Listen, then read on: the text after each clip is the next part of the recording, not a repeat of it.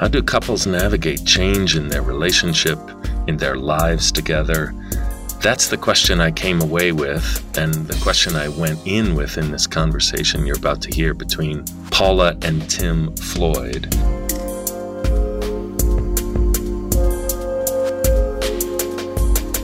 They're a couple who took the process a few years ago. What I came away with is curiosity. They embrace curiosity over and over again as they let go of the old story in their marriage and embrace the new story as they let go of the old way and embrace the new way. See what you think.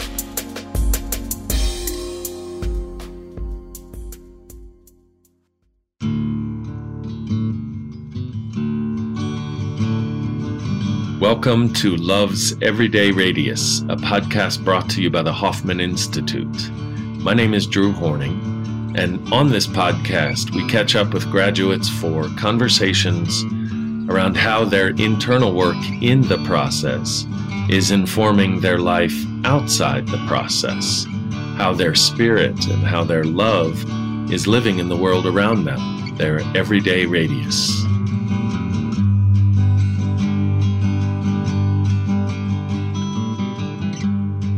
Uh, welcome, everybody, to the Hoffman Podcast. My name is Drew Horning, and today we have a couple, Paula and Tim Floyd. Welcome, both of you. It's so great to have you.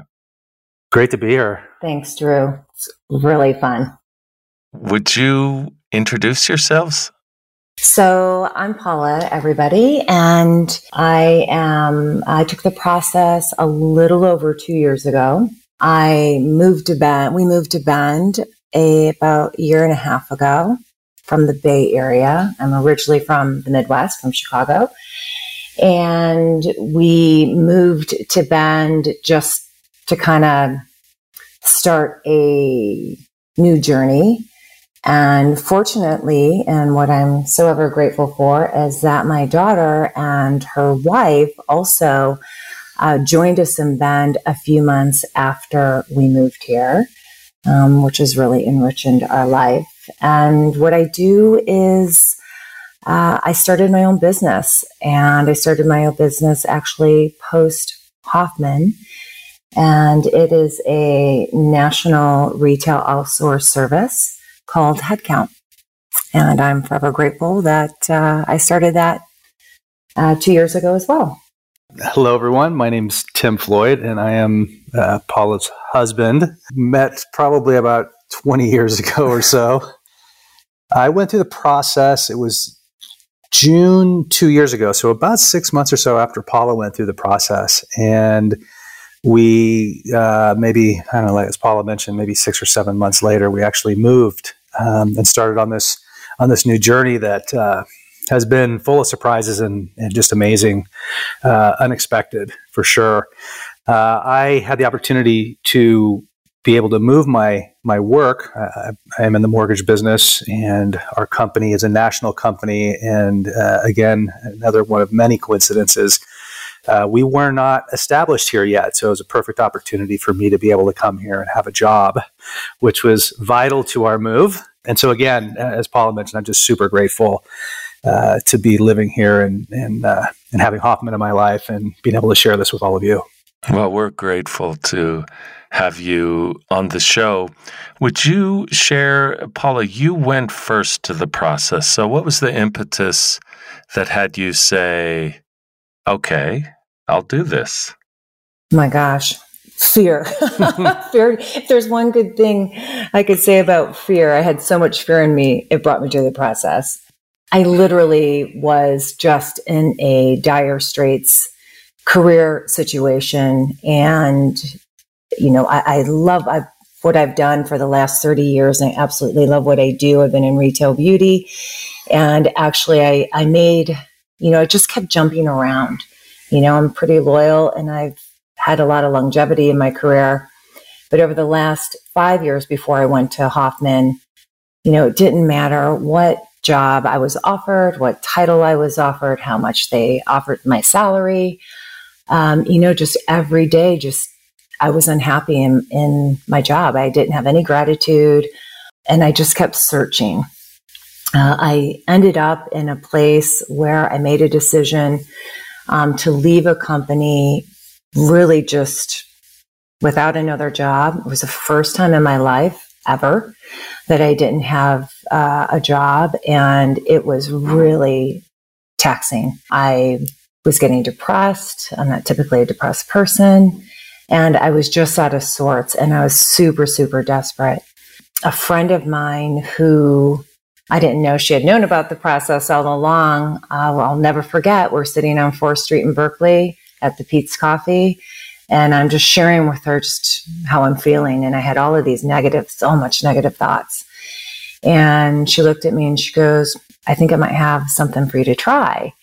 And she brought it up to me. And I have to tell you, I was, I thought she was crazy. I'm like, there's, there's, I am not doing that. I'm, I'm, that is not me. She goes, you know, look in the mirror and tell yourself you love yourself. And she was really trying to be helpful. I'm like, that is so not me. And then we, we met like every Saturday. It was our thing to meet for coffee. And, you know, after she didn't push it. And then after talking to her more and more, I started asking questions. And I thought, you know, I, I don't have anything else better happening. This sounds like a solution I'm really willing to try. And that's how it all started. Tim, I just have to ask you because it's not often we have couples together on the podcast. But what did you notice? What was that like for you to witness Paula struggle?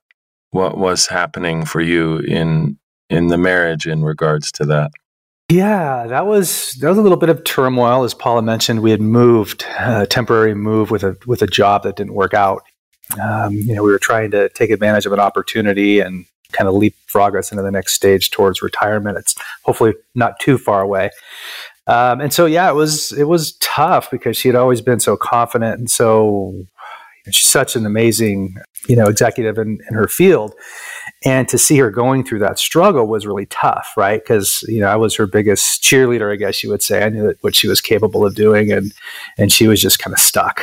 And so that was really tough seeing that. So when she brought up going through this process with you know with our with our long term friend i was completely supportive of it. And uh, and of course while she was in the process for that week uh, i was very curious the whole time and there really was no communication. So i didn't know you know exactly what she was going through for that time but i was very supportive of her. And um, yeah uh, you know when she came back it was uh, it was it was interesting for sure. Paula, take us to your process, take us to your week. What moment stands out for you as something you remember?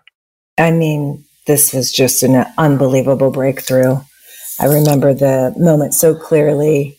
I was in my room and I was by myself and I was doing some journaling and I was writing about my parents and I was writing about my father. And unfortunately, uh, you know, my father chose to take his own life when I was young.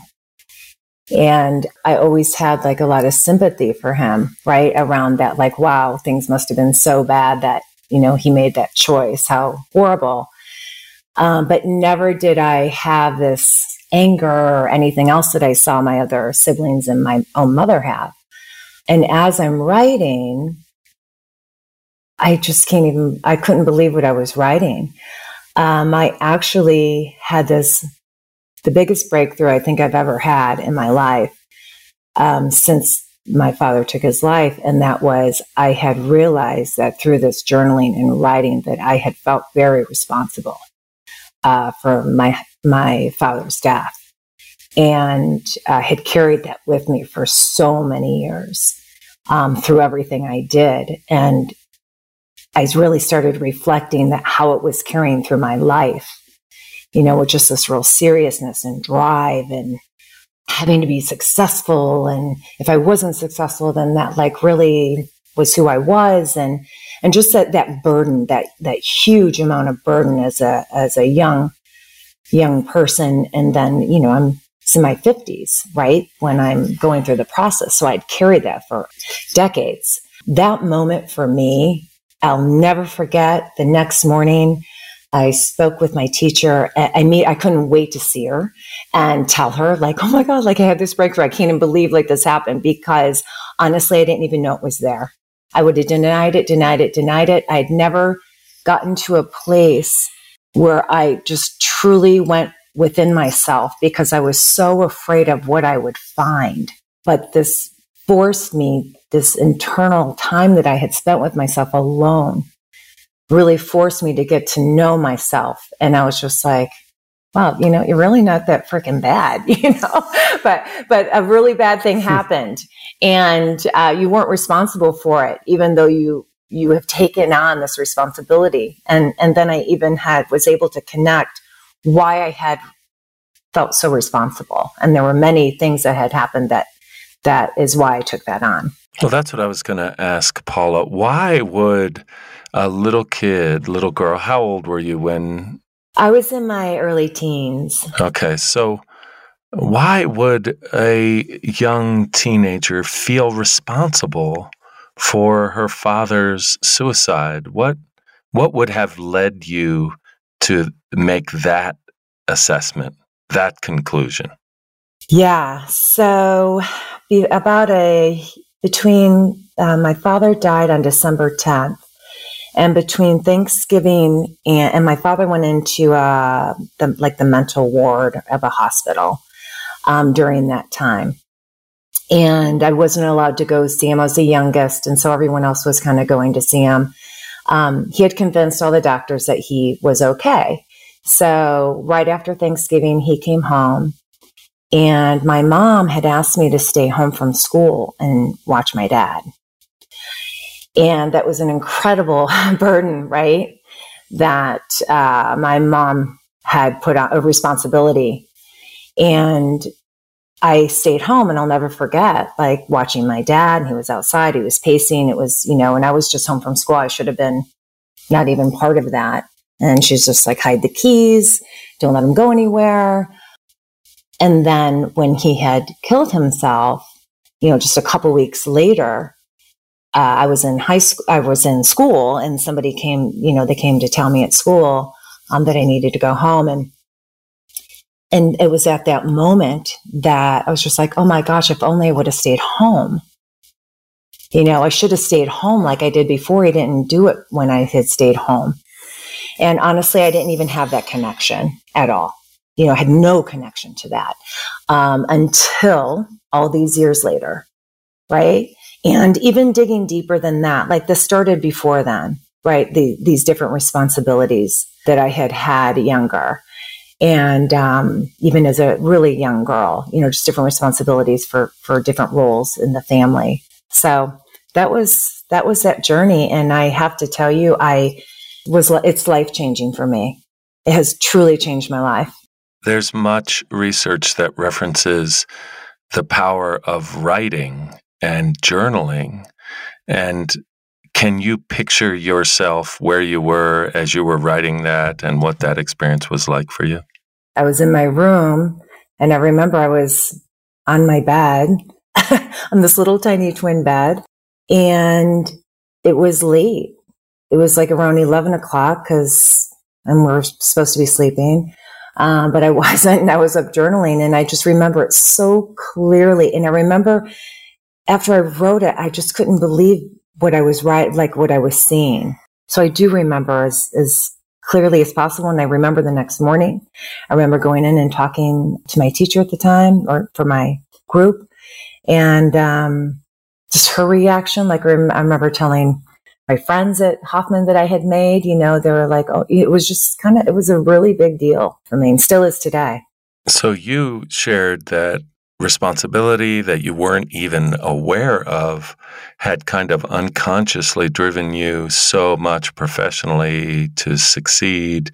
And then through the writing, you, you see the layers kind of peeling back and new awareness of you as a girl and your father's suicide. What was that like for you that next day and the rest of the process to have uncovered that and have written about it? What was the impact on you in your being? I mean, I was so incredibly free. for the first time in my life. I mean, truly, it was, it's almost like if I could have a headliner, you know, it would be from fear to freedom.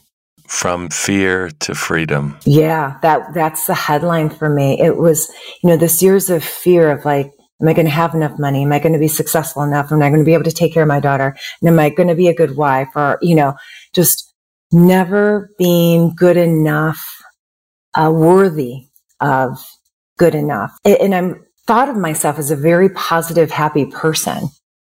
Right. So I, I didn't think of myself as, um, anyone who had any of these net, this negative kind of thoughts. And yet through this journaling, I was just like, oh my gosh, every day I have so many negative thoughts. I didn't realize how many I had until this breakthrough. And so that again, that was another part of all this negative thinking and, and that I had had. It just really was just like this bright light, like, wow, I, I'm not that person. I'm not responsible. There's going to be a different way, even though I didn't know what it was at the time. And Paula, as you left the process, what did you do with that new chapter, kind of the missing years, so to speak, that you now uncovered? Is your mom still alive, or did you speak about it with your siblings?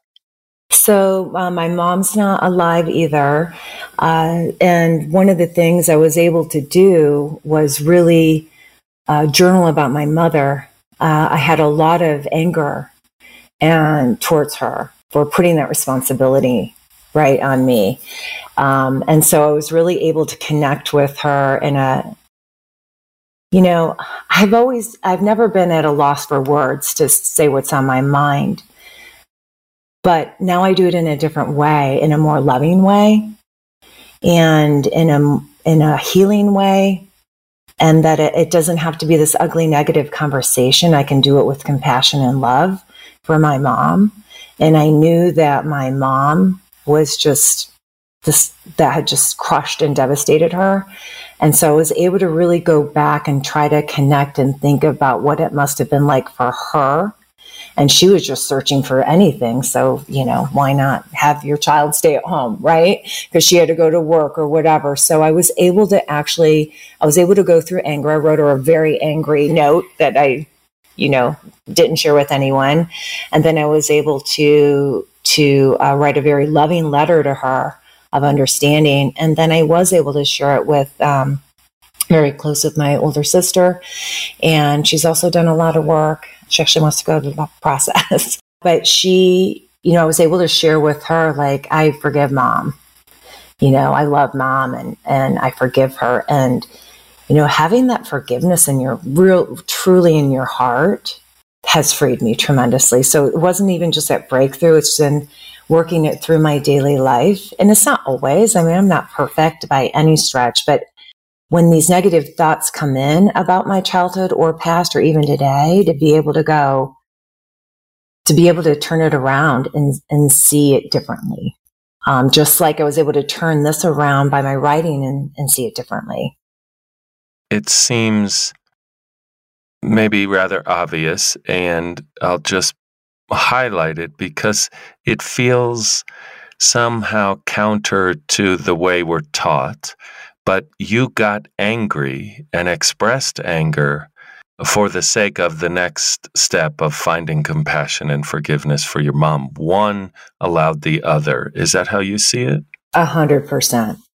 A hundred percent. And I was always afraid to get angry, like it showed lack of respect, right? And and how I was raised almost, right? If you got angry or kind of behaved that way, then I wasn't appreciative of all the love and care that both of my parents had, hmm. you know, for me. Like all of a sudden I disrespected them um, because I would have done it in a dis- disrespectful way as well. And so I was really able to to do this in a in a way that with love and light and compassion in my heart without uh, having this real negative dark kind of um, theme around it i was able to do it with love Paula, what's it like? I haven't obviously met your parents, but I'm feeling them here now.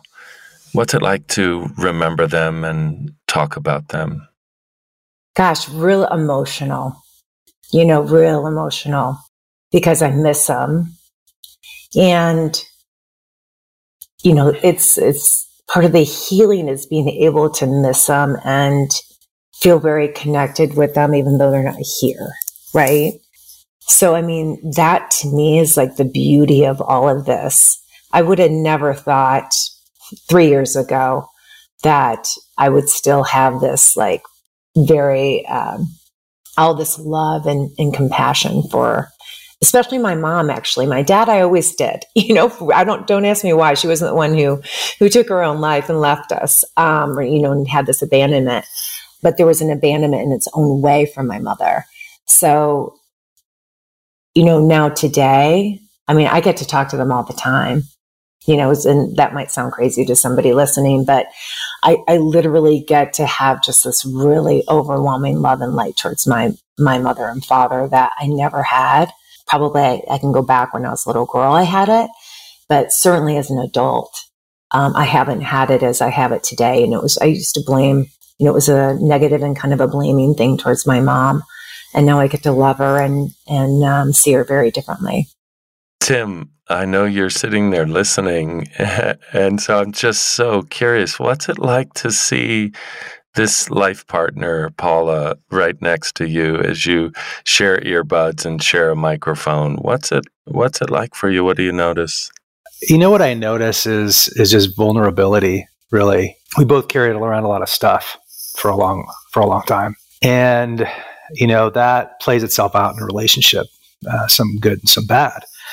And those things that were really weighing down on her, weighing down on us for that matter, you know, we've had a chance to, you know, to bring it to the surface. And, and so it's, you know, there's a lot of power that's, I guess, taken away or, or given, I guess, either way you look at it when, when there are no secrets, you know, mm-hmm. for the mm-hmm. most part. And, and, you know, being able to talk about the way you were then and the way you are now you know that openness um, it, it's it's really makes it more lighthearted for us i mean we have a lot more um, you know joy in our life because of that and you know we're open to different experiences that i would say we we weren't um, so open to uh, prior to the process and so here you are back at home paula comes home and you navigate life what what was it like for you having not taken the process and yet being a front row seat to Paula's transformation?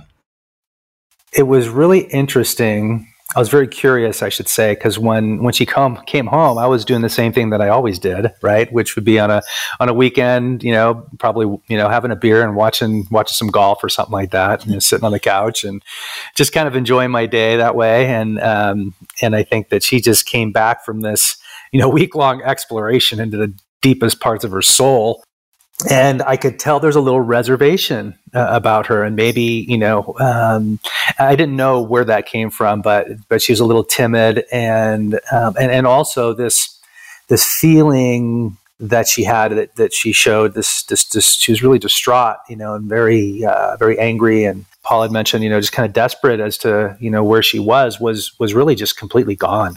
I mean, there was just none of that there. It was, um, I felt this really kind, loving, lighthearted person that was a little detached from me, is probably a, a good mm-hmm. way to mm-hmm. explain it, right? Yeah. Mm-hmm. And, and so then I started getting really curious. And of course, you know, you, you know, she was kind of telling me about how her week was. You know, there were some things she could say in detail, and other things that um, that are left out. And so I, I didn't really you know, I couldn't really fully comprehend what it is that she went through, but I was like, wow, you know, whatever she just went through, I, I think I might need some of that. you know, and I started thinking about myself, actually, literally. I started then kind of looking at myself and looking at different things um, in my life. And as, you know, as the months went by after she had gone, I was like, I, I, I think I should be going to. Yeah, I want to be on the same plane with her. And there's some definitely some things uh, in my life that I became aware that that I needed to take a look at. Take us to a moment in your process that that you remember that stands out for you. Where where are you in your week? you know, again, as Paul had mentioned, you know, we are in this little these these little rooms. We were sharing rooms, uh, you know, a couple people, and and so we're you know, we, besides just you know, during the day, we're doing lots of um, mindfulness and work, and and then of course we have a whole bunch of homework to do in the evening. And and one of those things was was to really take a look at you know our relationship with our parents. And I had a lot of anger towards my towards my mom, and and it played out in you know in um, during the holidays. It was always a chore. You know, was, and I'm sure that's not unusual for many families how that can be stressful during the holidays. But I just had this anger for my mom, and I don't I didn't know where it came from, you know. But I but I just was angry. I was angry with her conversations. I didn't really want to visit her or see her. Uh, and I didn't really know why. And and so once we started, you know, once I really took a look at her and tried to really see her as a young girl you know, before maybe some things happened to her and her experiences that maybe played out in her adult life that that affected me uh, as a as a young kid. You know, my mom and father were separated and divorced when I was around eight years old or so. And, you know, bouncing back and forth from home to home with really very little supervision really didn't give me a lot of guidance there. And uh, there was one time I remember when they separated that I actually I actually saw my mom, you know, with the man that she would later move in with, um, at, at, like a party at my at our house, you know, when we were together. And so I didn't really see how strong of an impact that had on me until I sort of started really looking at at her and at myself at, at a young age, maybe at the same age as as her, you know, kind of before all of this happened I was able to to to to not have that anger there. I was able to see her with this love, as kids are when they're young and they're playing. You know, they're playing and they don't have any worries. They're, um, you know, they're just very loving. And I literally, you know, brought myself at that same age and, and had a conversation with her. And we actually sat together. And we sat together out in nature next to a stream, and, and we just talked about these things and had a conversation. And and the anger that I had towards her, I realized was a result of things that happened to her and her experiences as she was growing up. And, and having that understanding suddenly gave me compassion for her. And, uh, and that, that anger faded away. It was super powerful, and um, and as you had mentioned, you know, it took it took getting angry too, because that was part of the process too. You know, I had to get angry about the fact that I had to I had to witness that, and I had to um, had to grow up that way. But then I was also able to have that compassion for her because I knew that that um, was something that that she learned herself at a later age. Tim, I can hear the emotion in your voice. You know, part of what you're talking about is a kind of time travel where you go to a period in in your life that's of similar age to one in her life and you both know each other's stories. And that dialogue, I mean, it, it sounded as if you just had it yesterday as you were describing it. And yet it had such a memorable impact on you. Uh, you know, as, you, as, Paul had mentioned in her situation, it was life changing for me because, you know, I didn't carry that that anger around towards her anymore. And you know, I one of the regrets I think I would have had is if you know, I wouldn't have been able to have that time with her before she passed on. You know, she's still she's still alive, and gratefully, after the process, I was actually able to go talk with her and experience what my relationship is like with her after the process. To this day, you know, I don't have that anger towards her, and uh, I have a completely different uh, relationship with her today. Wow, that's so some similar things in terms of making peace with complicated parent relationships and finding a way forward and rewriting the story, not just with them when they're alive, but also with the memory of them in your heart. So let me ask you guys a question. So you, within a couple months of each other, you both do the process and now you're back together. Does that precipitate the move to Bend, or what happens for the for the two of you? And I know you have a adult daughter, so take us to that life post process for both of you. Right. Well, so yeah, I mean, there's so many things, Drew. We could we could go on and on and on about just coincidences and just just uh, being aware and being present and, and thing and just different experiences, people that have come into our lives since the process. But I, I'll never forget when when we decided to move to Bend. Uh, it was sort of an idea. You know, our daughter lived in Portland, uh, and we thought, boy, it'd be nice to be closer to her.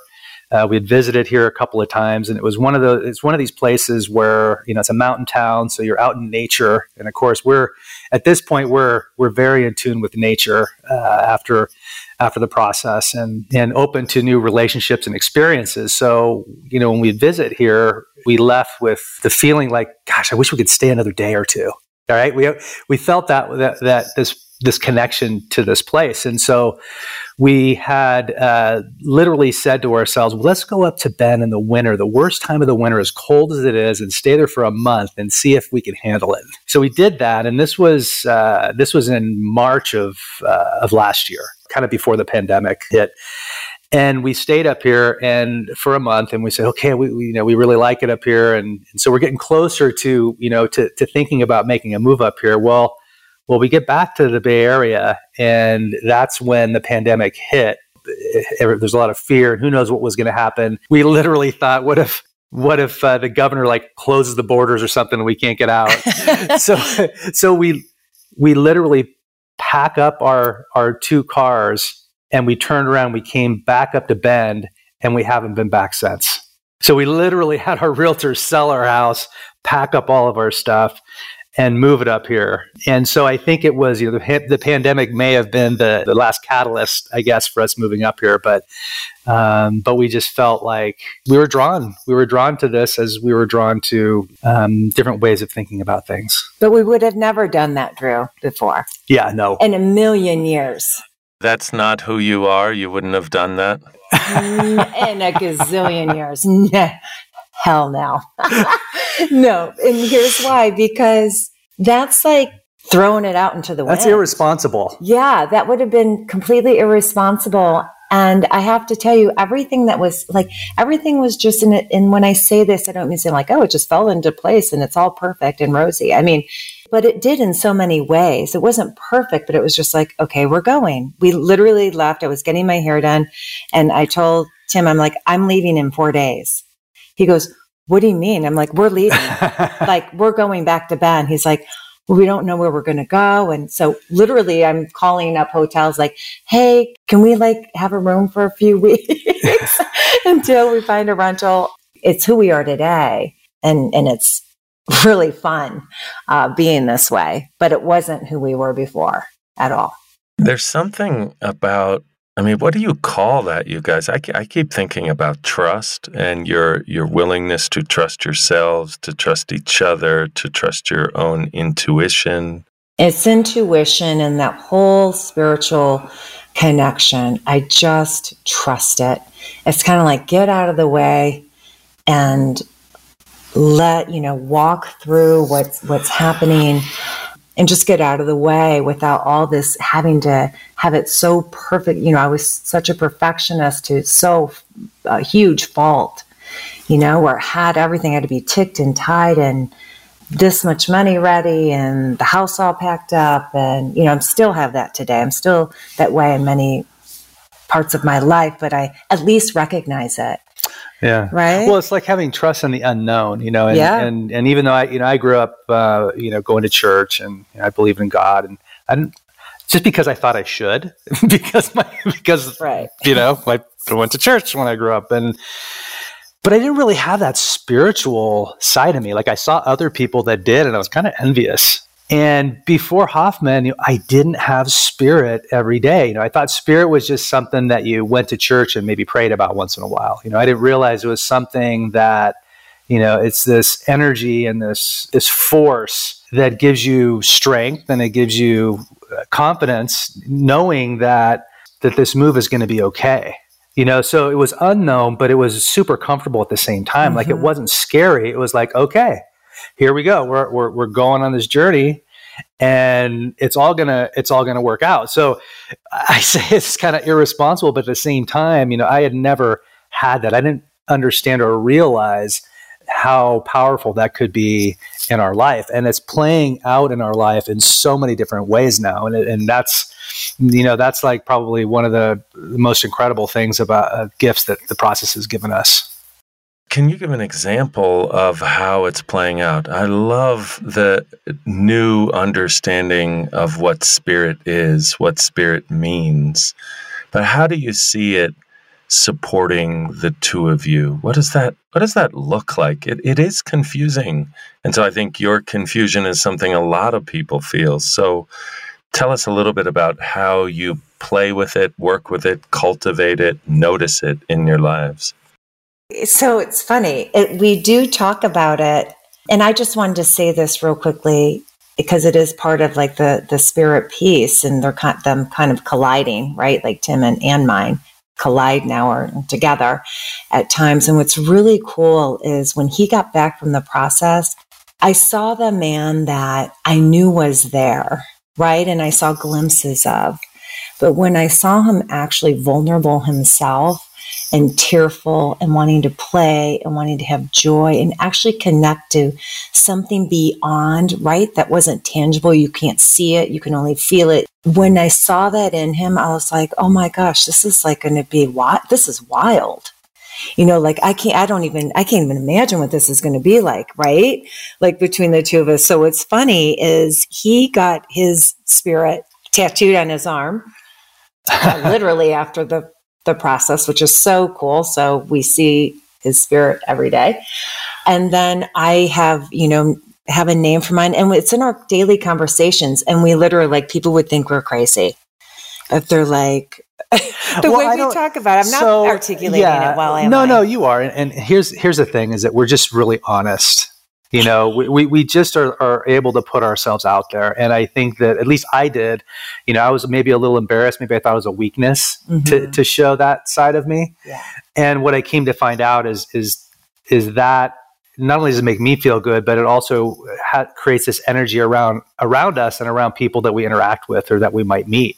So we've just been meeting like these incredible people mm-hmm. along the way, and you know, you mentioned how how spirit, how I'm like, no, spirit's playing out in our life. Um, you know, I'm not an evangelical sort of no. person. You know, it's not something I I talk about often, and it's not something I really necessarily talk about so much today either. But I, but it's how it's how I live my life, right? So it comes out.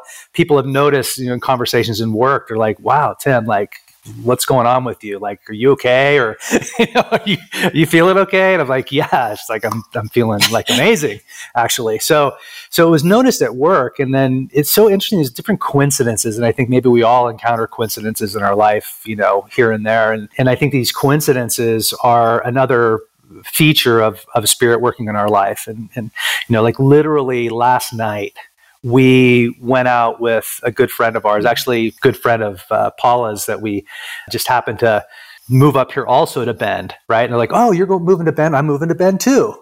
Right. So here we have this friend that's moving to Bend too. And last night we were actually uh, out having uh, having some dinner, and, the, and, he was he's also very open. And again, mm-hmm. we're attracted to people who are kind and have this openness and, and vulnerability to them, which which he had and his girlfriend has. And he was just bringing up last night to us that he had listened to this podcast where they were talking about how kind of the science and spirit collide with being able to uh, work within people to overcome you know different things they've had in their life and have this feeling of joy and and uh, and freedom. And he said, and the name of it was called the Hoffman process. And so Paul and I just like, like looked at each other. We're like, wow. It's like, mm-hmm. you know, so those kinds of coincidences. Uh, but you know, I don't believe in coincidences. Yeah. Um, you know, they're not coincidences, right? And uh, so that's that's just like the most recent thing, and these things happen on a daily basis. This idea that the universe is really supporting you, you are feeling held by uh, the world around you and seeing the synchronicity in the things. And I guess some people call it coincidence. You sounds like know that it's something on a deeper level, whether it's friends, strangers, location, little moments in time. I'm sure, actually, I'm confident it's always been there, but I didn't see it and I didn't hear it and I didn't feel it you know, or any of that because of, because I just wasn't able to choose that at yeah. the time. And so I'm sure it was, I'm 100% sure it was always there. It's not like, oop, oop, right. oof, here it is. it was there. I wasn't ready or willing or open enough to receive it right. or even recognize or gratitude. Like, what was gratitude? Like, I didn't even think Yeah. about that. You know, now I check in with myself on that. And I'm sure it's always been there, but now I choose, I want to see it. Um, even like the, you know, we've had things that have happened in our, you know, life since Hoffman that haven't been so uh, desirable. But actually, as they're happening, we're also able to make a choice and go, okay, I can choose this way to react to that or another way. And just having the choice now is to me everything. You know, to have this actual choice to choose, I choose this way, I choose right over left. Yeah, and then being able to tap into spirit, right? And and again, you know, I, as I have freely mentioned, you know, I, I didn't have spirit in my life, and I I had no idea what how that could help me really, other than maybe being you know feeling good or being a nicer person. But literally, you know, you hear of visualization sort of practices that you have, and and that's also a part of really, you know, being able to see what your life could be like and be open to what your life could be like and be able to to visualize that similar to a vision board you know where you put these images out into the universe and so that's a daily practice that i have now that, that i've never had before where i actually visualize certain things happening whether it's being successful at my business or relationships with paula or things that i want you know i want to be financially secure I, I want all of these things um, not because i'm greedy but because i want to be able to be the best person i can be so those practices that I have every day, you know, they really charge me and they play out and and who I am now. You know, there's like who I was before and who I am now. And they're two very different things, but I work on them every day uh, with visualizations and with uh, with meditations. I want to ask you guys, what's what are your practices of choice? What are you, what are your go-to ways you connect with the tools and practices? For me, there's a visualization, and I love this guy's voice. Uh, my app on the phone. That's a Hoffman guy. And like I crave listening to his voice and it's a visualization. I'm like, gosh, I hope they never take this one off. Like I almost want to record it in case you guys do. So that's one. And the reason why that resonates with me is he guides you through like where you are today and what you're visualizing where you want to be and really celebrating and being in the gap, right? Being in between that. And that's where the real power and creativity happens. And for me, that is so alive. Like I absolutely love that. And it, and I was able to connect with that. So to me, that's the most powerful one. And along with just the daily quad checks, and I'm not, you are very good at this. You're so disciplined. No. And I'm not, but, you know, I, I do a few times a week. He's like every morning at five o'clock in the morning out, you know, in the living room doing his thing. Well, what's crazy about what Paula just said is that's that's that's also my favorite too. Is the visualizations. Mhm. Um, you know, I did a little bit of that when I was growing up. You know, in sports and stuff. You know, you'd visualize certain things happening while you were playing, right? And that's that's certainly a technique. You know, that's well known. But taking it a deep uh, a step further, going deeper with that is here's this vision that we have that that really came from from just mindfulness. And so here's this vision, and here it is today. Paula mentioned, you know, we just look at both equally.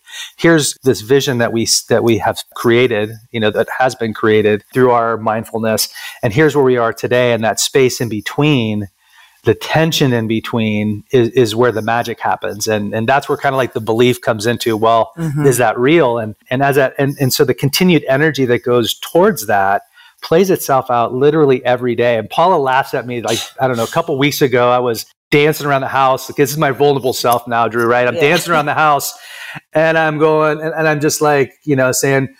I get drawn over here to to hear something else that's on my right road. My, my right road is is our is our vision for for our future, and and I'm like, oh, something else happened, and I'm getting dragged over here, kind of making fun because every day like something happens, and it's just it's crazy. It's it's so. I actually videotaped it. Yeah, yeah, it yeah. funny. She has it on video. It was because like I would probably be the last person you'd see doing something like the that. The last person. Ah, we'll have to put that in our show notes and get you. So, you guys, what's it like? This is uh, a conversation happening on a Sunday afternoon. towards the end of the summer. What's it like to be together having this conversation with us and with one another? I'm super grateful that I that I get to have this time. It's almost kind of you know going through preparing for this podcast. I had a chance to kind of go through again mm-hmm. what I was like before and what yes. I'm like today, and and and really start you know charting down even though you know we have a book when we left hoffman that, that we use when we when we do our meditations we call them quad checks where we just check in with different aspects of ourselves what i know journal. it's called what i the what i know journal so we have that but then being really able just kind of going back and looking at the last two years and and kind of summing all this up it is uh, wow. Um, you know, being on the same plane with Paul, I'm so grateful that I got introduced to the process originally through through Robin, and then being able to live this out with Paula. I mean, I don't know how many people truly get the opportunity to live with this sort of aliveness and curiosity and gratefulness to be where we are today. Tim, I'm glad you used the word aliveness. It seems like that is the vitality that you're talking about, really not sleepwalking, being alive. Being present, yeah, for sure. It's just all about being present. And yeah, like Paula mentioned, it's not perfect. Of course, we you know have our little disagreements. We had a little disagreement this morning. Weren't you ready for the? Are you ready for the podcast, Tim? I'm like, I'm like, I'm doing my best. I really do my best. Um, but yeah, it's uh, it allow it allows us both to to be open to you know, I mean, Paula many times, you know, it says to me, you know, just be more curious. And, and I was not so curious before, and I'm much more curious to, to be open to doing things like that. That's on a daily basis. So it adds a lot more fun to our life, um, a lot more rich, richness to our life for sure. Paula, what, what about you? What's it like to sit down knee to knee, shoulder to shoulder next to your husband, sharing a microphone, having this conversation? I mean, I wouldn't have thought about it. I wouldn't have ever thought we would have this in our life. I didn't even know it existed, quite honestly. I thought the norm was this kind of, I don't want to say drudgery, but it was just kind of like what you, what I thought life and marriage and relationship was, was, you know, go, go, go, and really never stopping and looking at the other person in the eye or shoulder to shoulder. And, you know, I get to see, I get to see, be a, a partner and support and support uh, my husband, you know, in a way that I never thought I'd be able to. You know, we get to play and it, to be very um, intimate was very difficult for me to always be. And that's like a gift from Hoffman too. I'm, I still have a long way to go as far as intimacy is concerned. My husband's much more romantic than I am, and and you are. You're uh, way more romantic. I don't know about that. And so to have like to feel more confident and to be more vulnerable that way with him is a true gift. And, you know, life is short, man. I mean, it's just short. And it's like, I couldn't imagine us not having this. This, I can't even imagine life without it, to, to be very frank. I'm glad you mentioned the the intimacy so important and such an byproduct of this work, the centered, calm, grounded part of you that gets to be in connection with partner. And when I hear you guys, I keep thinking of that. Oh, I'm sounding like a boomer, but that uh, that expression "send it, send it." You guys are really sending it all in. You're all in, and it's beautiful. I'm grateful for the conversation. Thank you. Thank you. I'm I'm really grateful uh, for the teachers like you and you know, the teachers we've met along the way. Tim still reaches out to a teacher here and there, and and truly, like you, you're not, we're not alone. You know, you guys are there and you're supporting us, and that's not some kind of Hoffman plug or anything. It's just the truth. We have a place to go. Uh, you're always on my app. You're always close by. Um, we have our friends from Hoffman. Good stuff. Yeah, it's something that's definitely not easily forgotten. No. That week that we spent.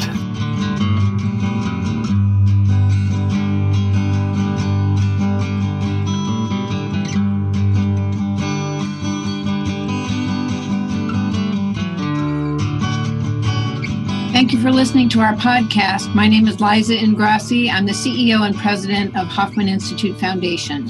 And I'm Raz Ingrasci, Hoffman teacher and founder of the Hoffman Institute Foundation. Our mission is to provide people greater access to the wisdom and power of love in themselves, in each other, and in the world. To find out more, please go to HoffmanInstitute.org.